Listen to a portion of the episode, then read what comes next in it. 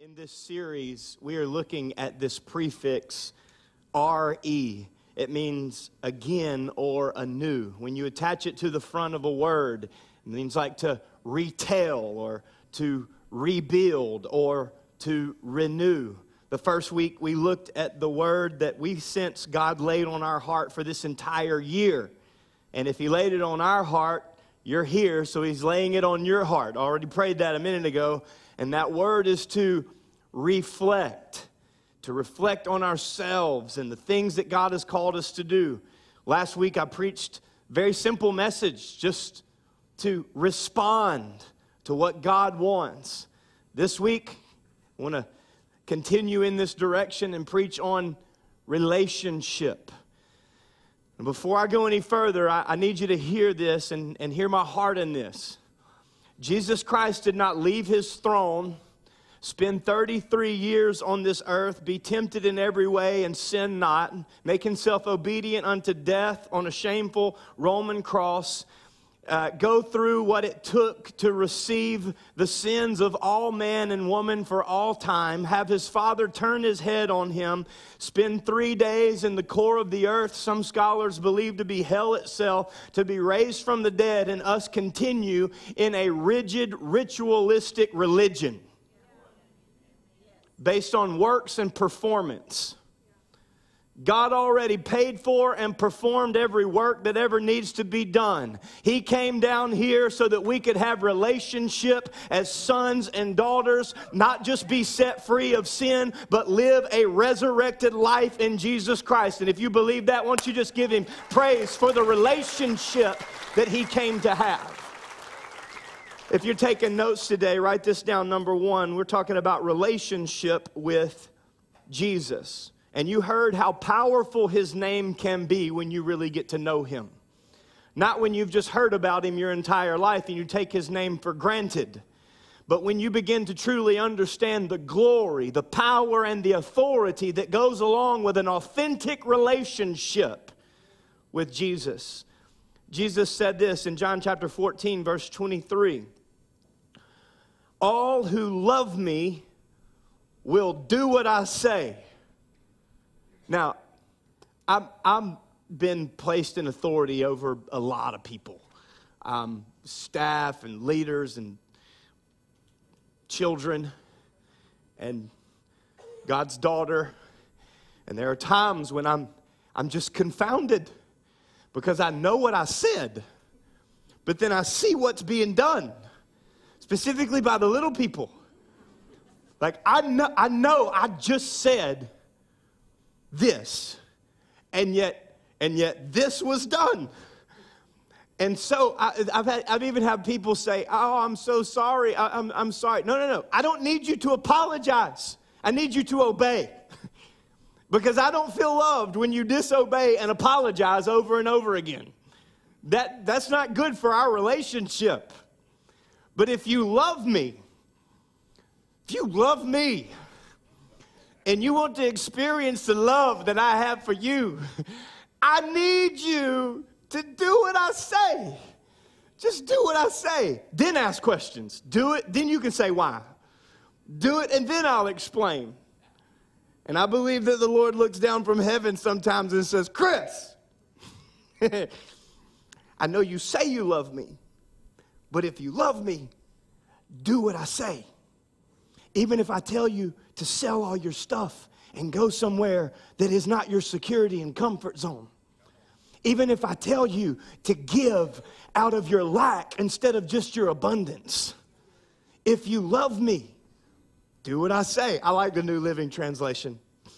And by the way, it's not like a, a condemnational statement. If you love me, prove it by doing. No, that's not what it, what he's saying is if you love me, then you're going to do what I say if, if we're in relationship, your greatest desire is not to please your friend, your greatest desire is to please your daddy. You just do what I say because, because you love me. My Father will love them, and, and we will come and make our home. It's important with each of them. Paul echoes this sentiment as he writes to the church in Ephesus chapter 3, verse 16, he says, I pray that from his glorious, unlimited resources, he will empower you with inner strength through his spirit. Now, hold this for a second. I need you to understand from this point forward, this is what I mean when I say Pentecostal. I do not mean a denomination or a system of thought and or interpretation of scripture.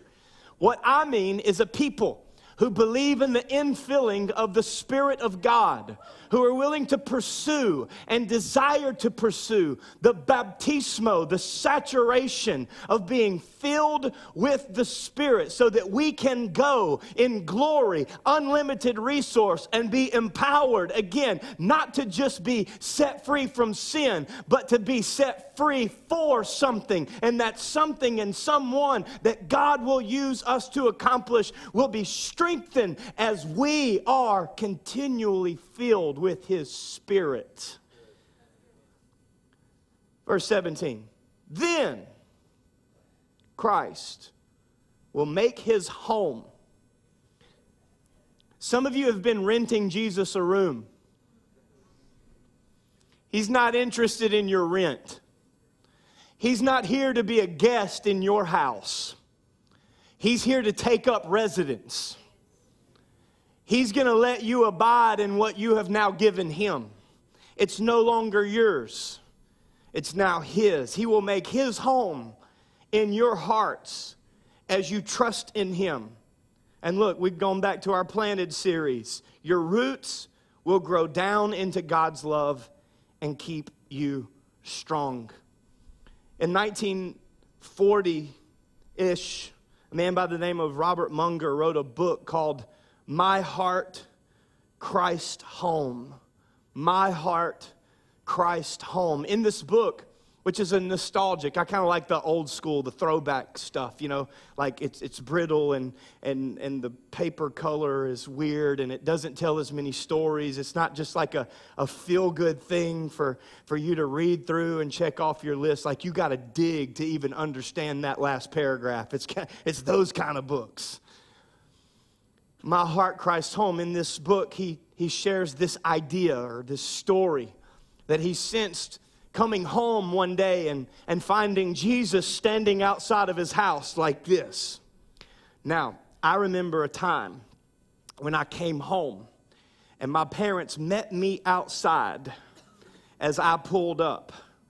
And I did not assume in my heart that this was going to be a warm welcome. As I saw them come and greet me, I realized that they had discovered something I realized that I had been exposed by the grace of God. By the way, it's not the punishment of God that exposes you in this life, it's the grace of God that exposes you in this life. I realized that my secret had been found out and, uh, and that it was time to deal with that which I had not actually been delivered from Jesus outside of the house. So Robert Munger writes that he walks up to Jesus, Lord, what's wrong? And Jesus says, There's a stench in that house. I cannot stay in the house where there is a stench. Well, I, I don't know what you mean, Lord. Oh, you know what I mean. Come here, I'll show you where it's coming from. And he walks Robert into the house, through the rooms, up the stairs, around the corners, and into the attic. And over in the attic, in the darkest corner, is a box. And Jesus points to the box and says, It's coming from there. I need you to get rid of this or give it to me so I can get rid of it. But as long as this is here, I can't stay because it's not a sweet aroma. I've just come to a place as a person, not a pastor, where I'm not willing to continue to live a life that Jesus doesn't have complete access to. Like there's not, there's not a place of bitterness that I can hold on to. There's not a, there's not a secret that I can keep. There's, there's not an offense that I can continue in. There's not a lack of self control that God is okay with. There's no area as I reflect on who God is and what He did for me. I have to respond. I must respond. There are some specific areas that many people fail in. And I believe that the Holy Spirit gave me this in our roundtable review last week, and so I'm giving it to you today. There are three specific areas. I'm going to give them to you, and then I'll go over them. A, we tend to keep access from Jesus in private. B, we don't tend to give Jesus access in rest. And then C, we don't tend to give Jesus access in recreation or play. Let's talk about in private. In private, we somehow assume that Jesus doesn't have access to our devices just because we type in a password or a passcode. You can't have secret apps from Jesus. You can't delete history from Jesus. You can't watch the show or stream the episode or allow the search engine to roll. And you can't continue in that direction and expect Jesus to just give an excuse card for that day because, because you were alone and you weren't really hurting anybody.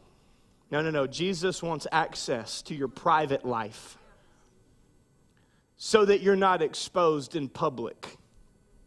Jesus wants access to our rest. Come on, you don't take vacation from Jesus. You take vacation with Jesus. And you leave your tithe here. Hallelujah. All right, so that was a super spiritual joke. I, you don't really have, if you want to go spend it and explain it to God, that's between you and Him. It, in, in, in rest, I, I know people that they do these great things for God and then, then they go rest in something else. They go rest in inebriation. They go rest in intoxication. They, they, go, they go rest in impurity. And they feel like because they're exhausted, instead of resting in the Lord, they rest in their favorite habit or their non addiction that they really can't quit. And we have this idea that in private or in rest, we somehow deserve this chance to do something that we know we're not supposed to do. And here's the final place in recreation or in play. Hey, I don't know if you've ever spent any time around me, you know I like to have fun. In fact, my motto is if it's got to be done, it may as well be fun. It's just who I am. I asked my seventh grade teacher, describe me in one word. She goes, and I could see all the words that she wanted to use to describe me in that moment. And she said, fun loving. That was a really kind way of saying inattentive. uh, let me just go here. I don't care what time of year it is whether you're tailgating or whether you're on Second Street or Bourbon, Bourbon Street, whether it's Mardi Gras or Merry Christmas, there's not a time that you can celebrate and sin. You can have fun without being unholy. My babies can have fun at church and as the church. Come on, quit being engaged in the world and just calling it being in it. We cannot engage in the things that other people engage in and still claim that we are set apart, consecrated, and holy. Jesus wants access to every area of our lives, and we can have fun and be holy at the same time. We don't take a break from righteousness when we're in relationship with Jesus. I want to invite you to, to declare this with me. You don't have to bow your head and close your eyes. I do want you to say it out loud. And so some of you need to wake up your neighbor. This is why we serve coffee. But I would rather you go to sleep here than stay home and sleep. So rest in the Lord if you need. I want you to say this with me out loud Jesus, I give you access to every area of my life. All right, that was cute. Now I need the other hundred people sitting in this room right now to go ahead and join the first hundred that said it. Let's all say it out loud, unless you're not ready. And if you're not ready, then don't do it. But if you're ready, and this is really what you want, then I want you to say it with me one more time Jesus, I give you access to every area of my life. Okay, listen, if you get this wrong, it doesn't matter what else you get right. If this relationship is not prioritized properly, then every other relationship will be out of line. If this relationship is not prioritized properly, then you will put your children before your spouse. If this relationship is not prioritized properly, then you will put your success before God's will. If this relationship, this relationship is not properly prioritized, then you will put your friends and your hobbies before your family. And it's not because those priorities are out of line, it's because the foundation is wrong. And when the foundation is not properly set, it doesn't matter what you build, it will not withstand the storms of life. Relationship with Jesus. Number two, relationship with one another.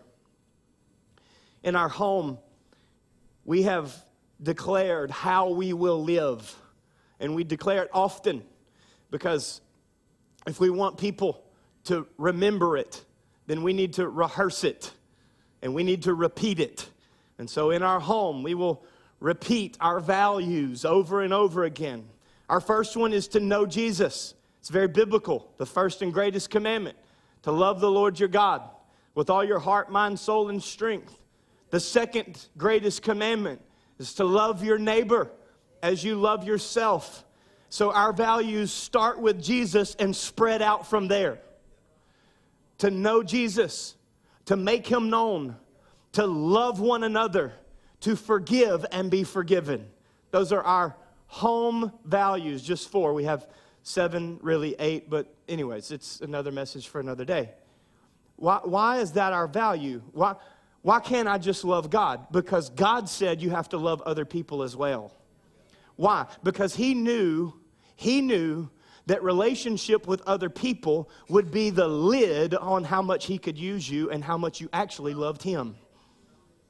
My love for others is actually the ceiling on how high I can go with God.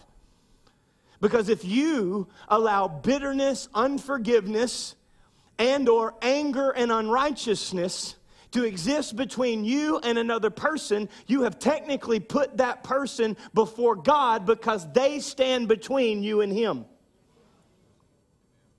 We must love God and be in relationship with Jesus, but but we were not created to be isolated. We need to love people as God loves people. Because the enemy likes to attack the isolated. If you will, watch this video to prove the point. The sound of those hyenas actually gives me the free zones. I, I know how to say it. It was a joke. because when we were with Aaron and Stephanie, Stephanie DiMaggio in the Masai Mountains, we were in a brick building and uh, the bathroom was outside. And I was laying in my bed. This is, I didn't get to share this in first service. I was laying in my bed, and at night you'll hear this sound.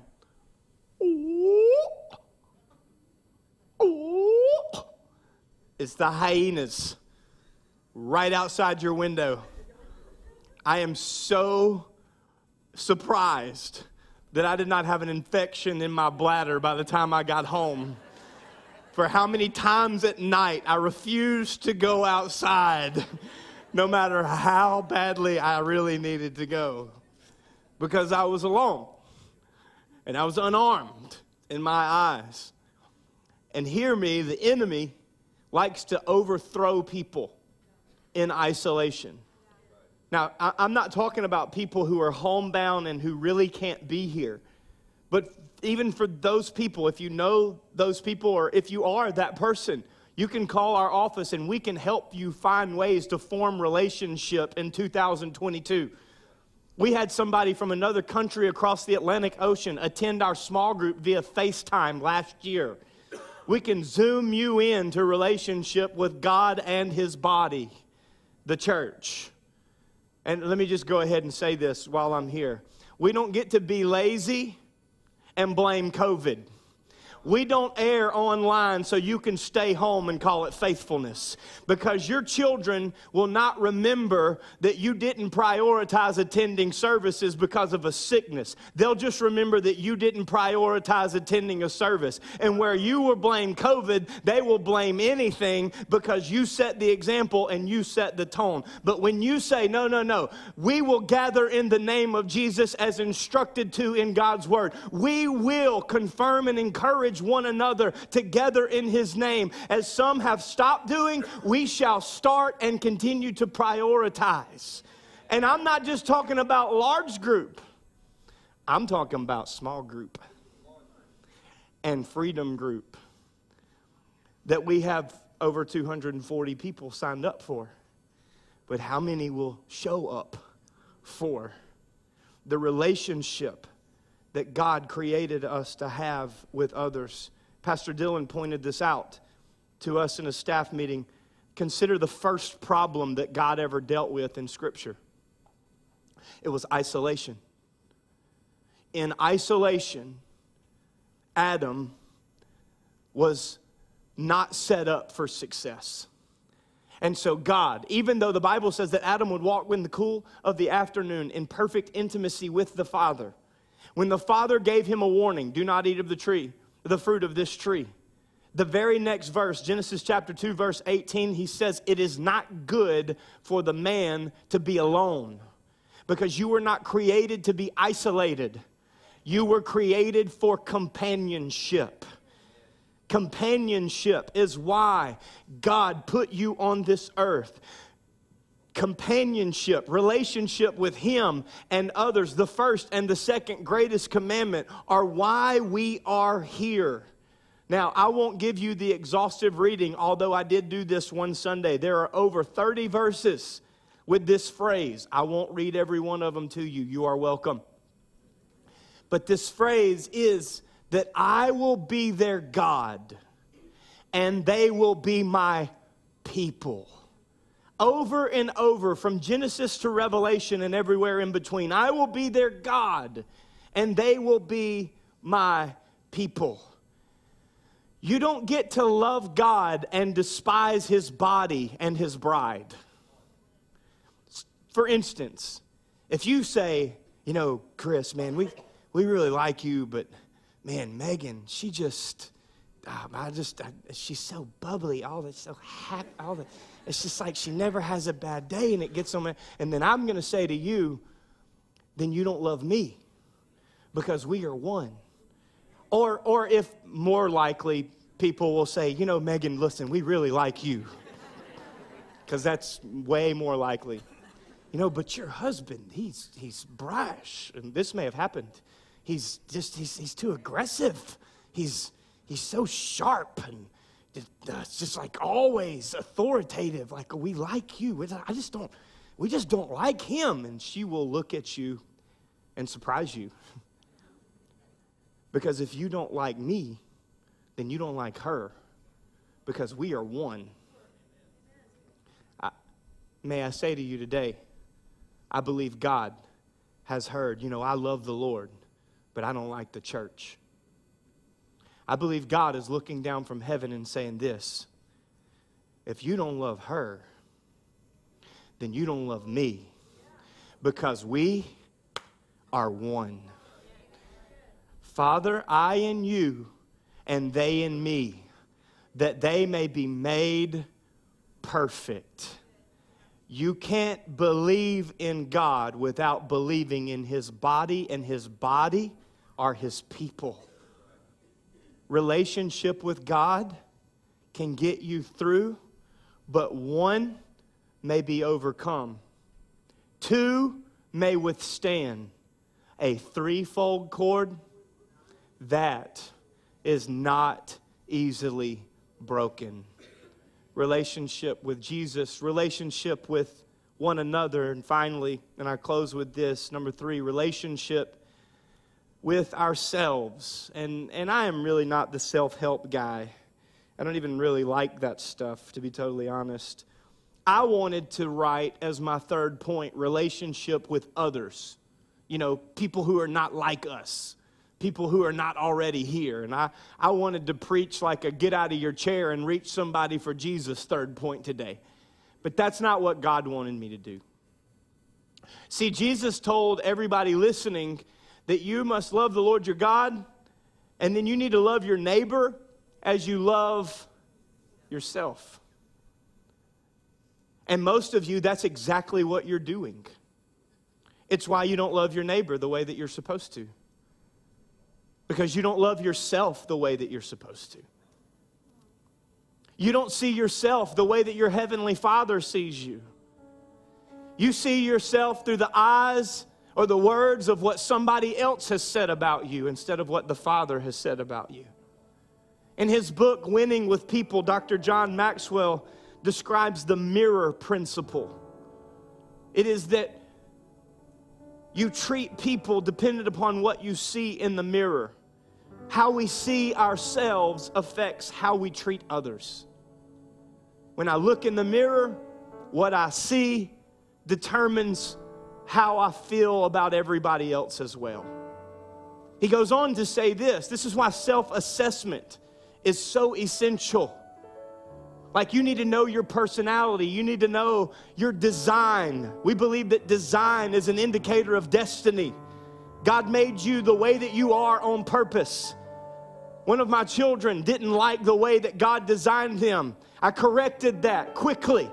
God made you the way that He made you on purpose. Before He put you in your mama's womb, He knew what He had for you. He developed and created you exactly the way that you are, and He's gonna use you as long as you continue to surrender and follow Him. I don't need you to be insecure about how my God created you to be. You are mine and you are His, and in that you should be secure. So, so they don't complain about little insecurities because they know you are to be secure of who you are in Christ as long as you are in Christ. You're talking about the person that I love as much as anybody in this world. People who are unaware tend to damage relationship without even knowing it. People who are not self aware and do not take the time to examine and assess themselves, they, they tend to hurt relationship with God and others, and they don't even realize that they're hurting anything. I'll say it this way just to make it simple oblivious people tend to offend people. We don't get to be oblivious and just offend without assessing and examining. Why do I feel that way? And what, why did they respond the way that they responded? See, I'm going to break this down for you as we begin to land this plane. It is our natural tendency to examine others and excuse ourselves. If you know somebody that applies to, just bump them. See, I, I, have sat with a lot of couples and a lot of friends and, and, and dealt with a lot of division. And what I have found is that other people are really good at telling you what somebody else is doing wrong.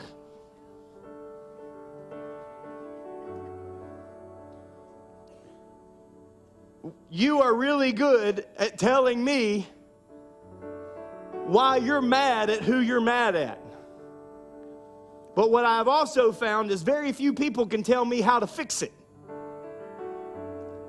nor do they even really want to evaluate it because we evaluate others and excuse ourselves.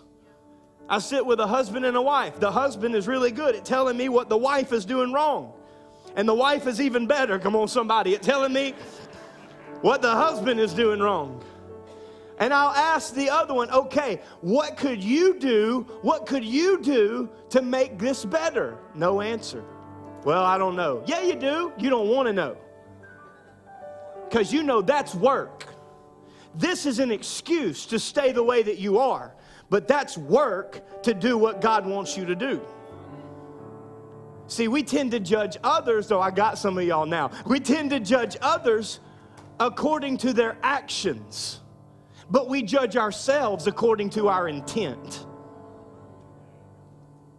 We give ourselves grace based on what we meant to do. Well, that's not, I didn't mean what I meant to say, what I meant to, and so we give our grace, give ourselves grace on what we meant to do.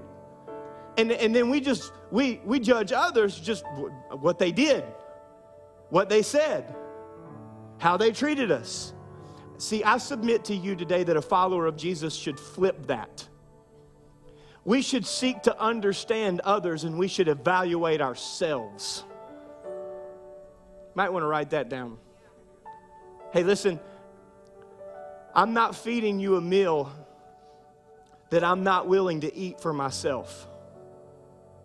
Hear me, hear my heart. I don't want to stand before God and answer for being unaware of something that I should have evaluated.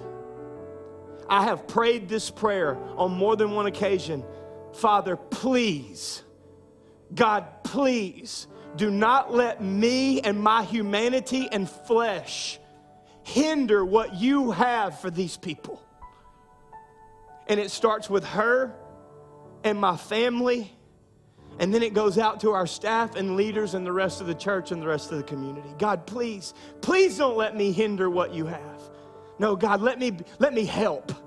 Let me help. You're going to do it whether you use me or not. God, let me help. I want to be a part of it. I'm the kid in the class with his hand raised, like, me, me, me, God, use me. And God says, I want to, but I can't right now because you're oblivious to things I actually want to help you overcome in relationship with yourself hold yourself accountable and seek to in, understand the intent of everybody else. Lamentation chapter 3. See, this is the book that everybody likes to blow through, but you miss this great nugget right in the middle of this book. Verse 40, it says, Let us examine and test our ways. Not everybody else, but us. Yeah, we can judge the fruit, that's fine. But you better do it with righteousness and not arrogance, lest you judge yourself. Let us examine and test our ways. Oh, I like this one. And turn, repent. And turn back to the Lord. You don't need another prayer. You need to start practicing what's already been prayed. You don't need deliverance. You've already been delivered. You need to add discipline to your deliverance. Turn back to the Lord. Just as a reference, Paul writes to the church in Corinth, his second book examine yourself to see if you're even in the faith. Examining everybody else. Y'all listening to my sermons thinking about how many people need to hear it. Holy Spirit didn't send you so that you could share it and tag everybody else that needed to hear it. He sent you like He sent me because we need to hear what the Spirit is speaking to us right now in this place today. Lord, help me turn back to you. I need to examine myself. I must examine myself.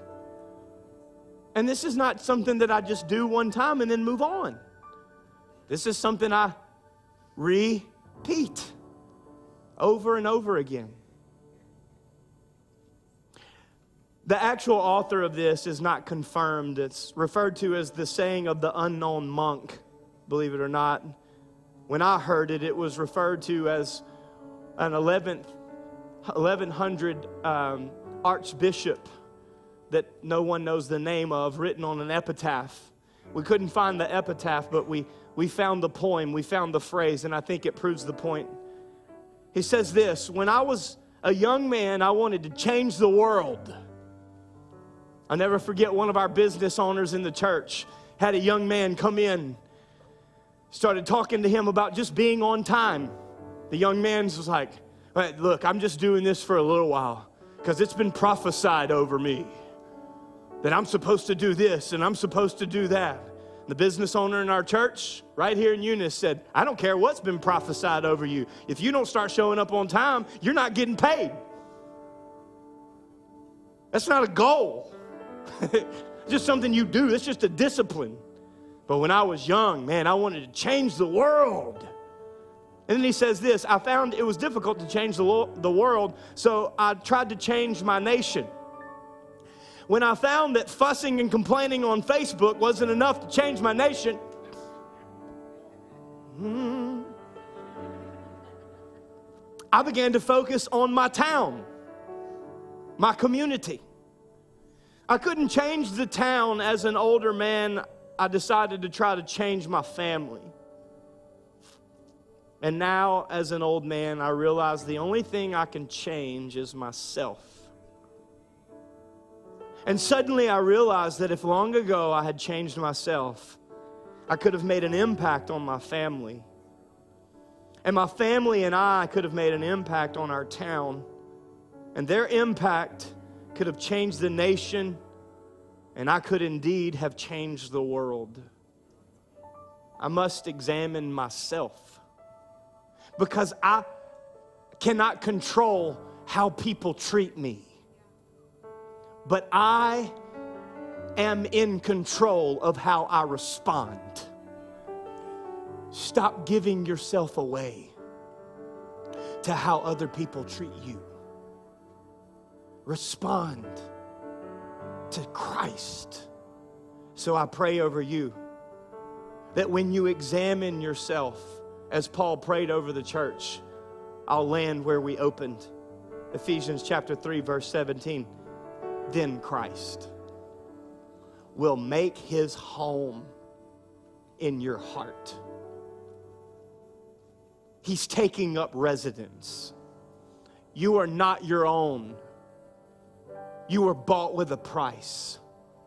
He owns you and everything inside of you. As you trust in Him, your roots will grow down into God's love. You will be like a tree planted by the rivers whose fruit never withers. But you produce and you grow and you will be kept strong.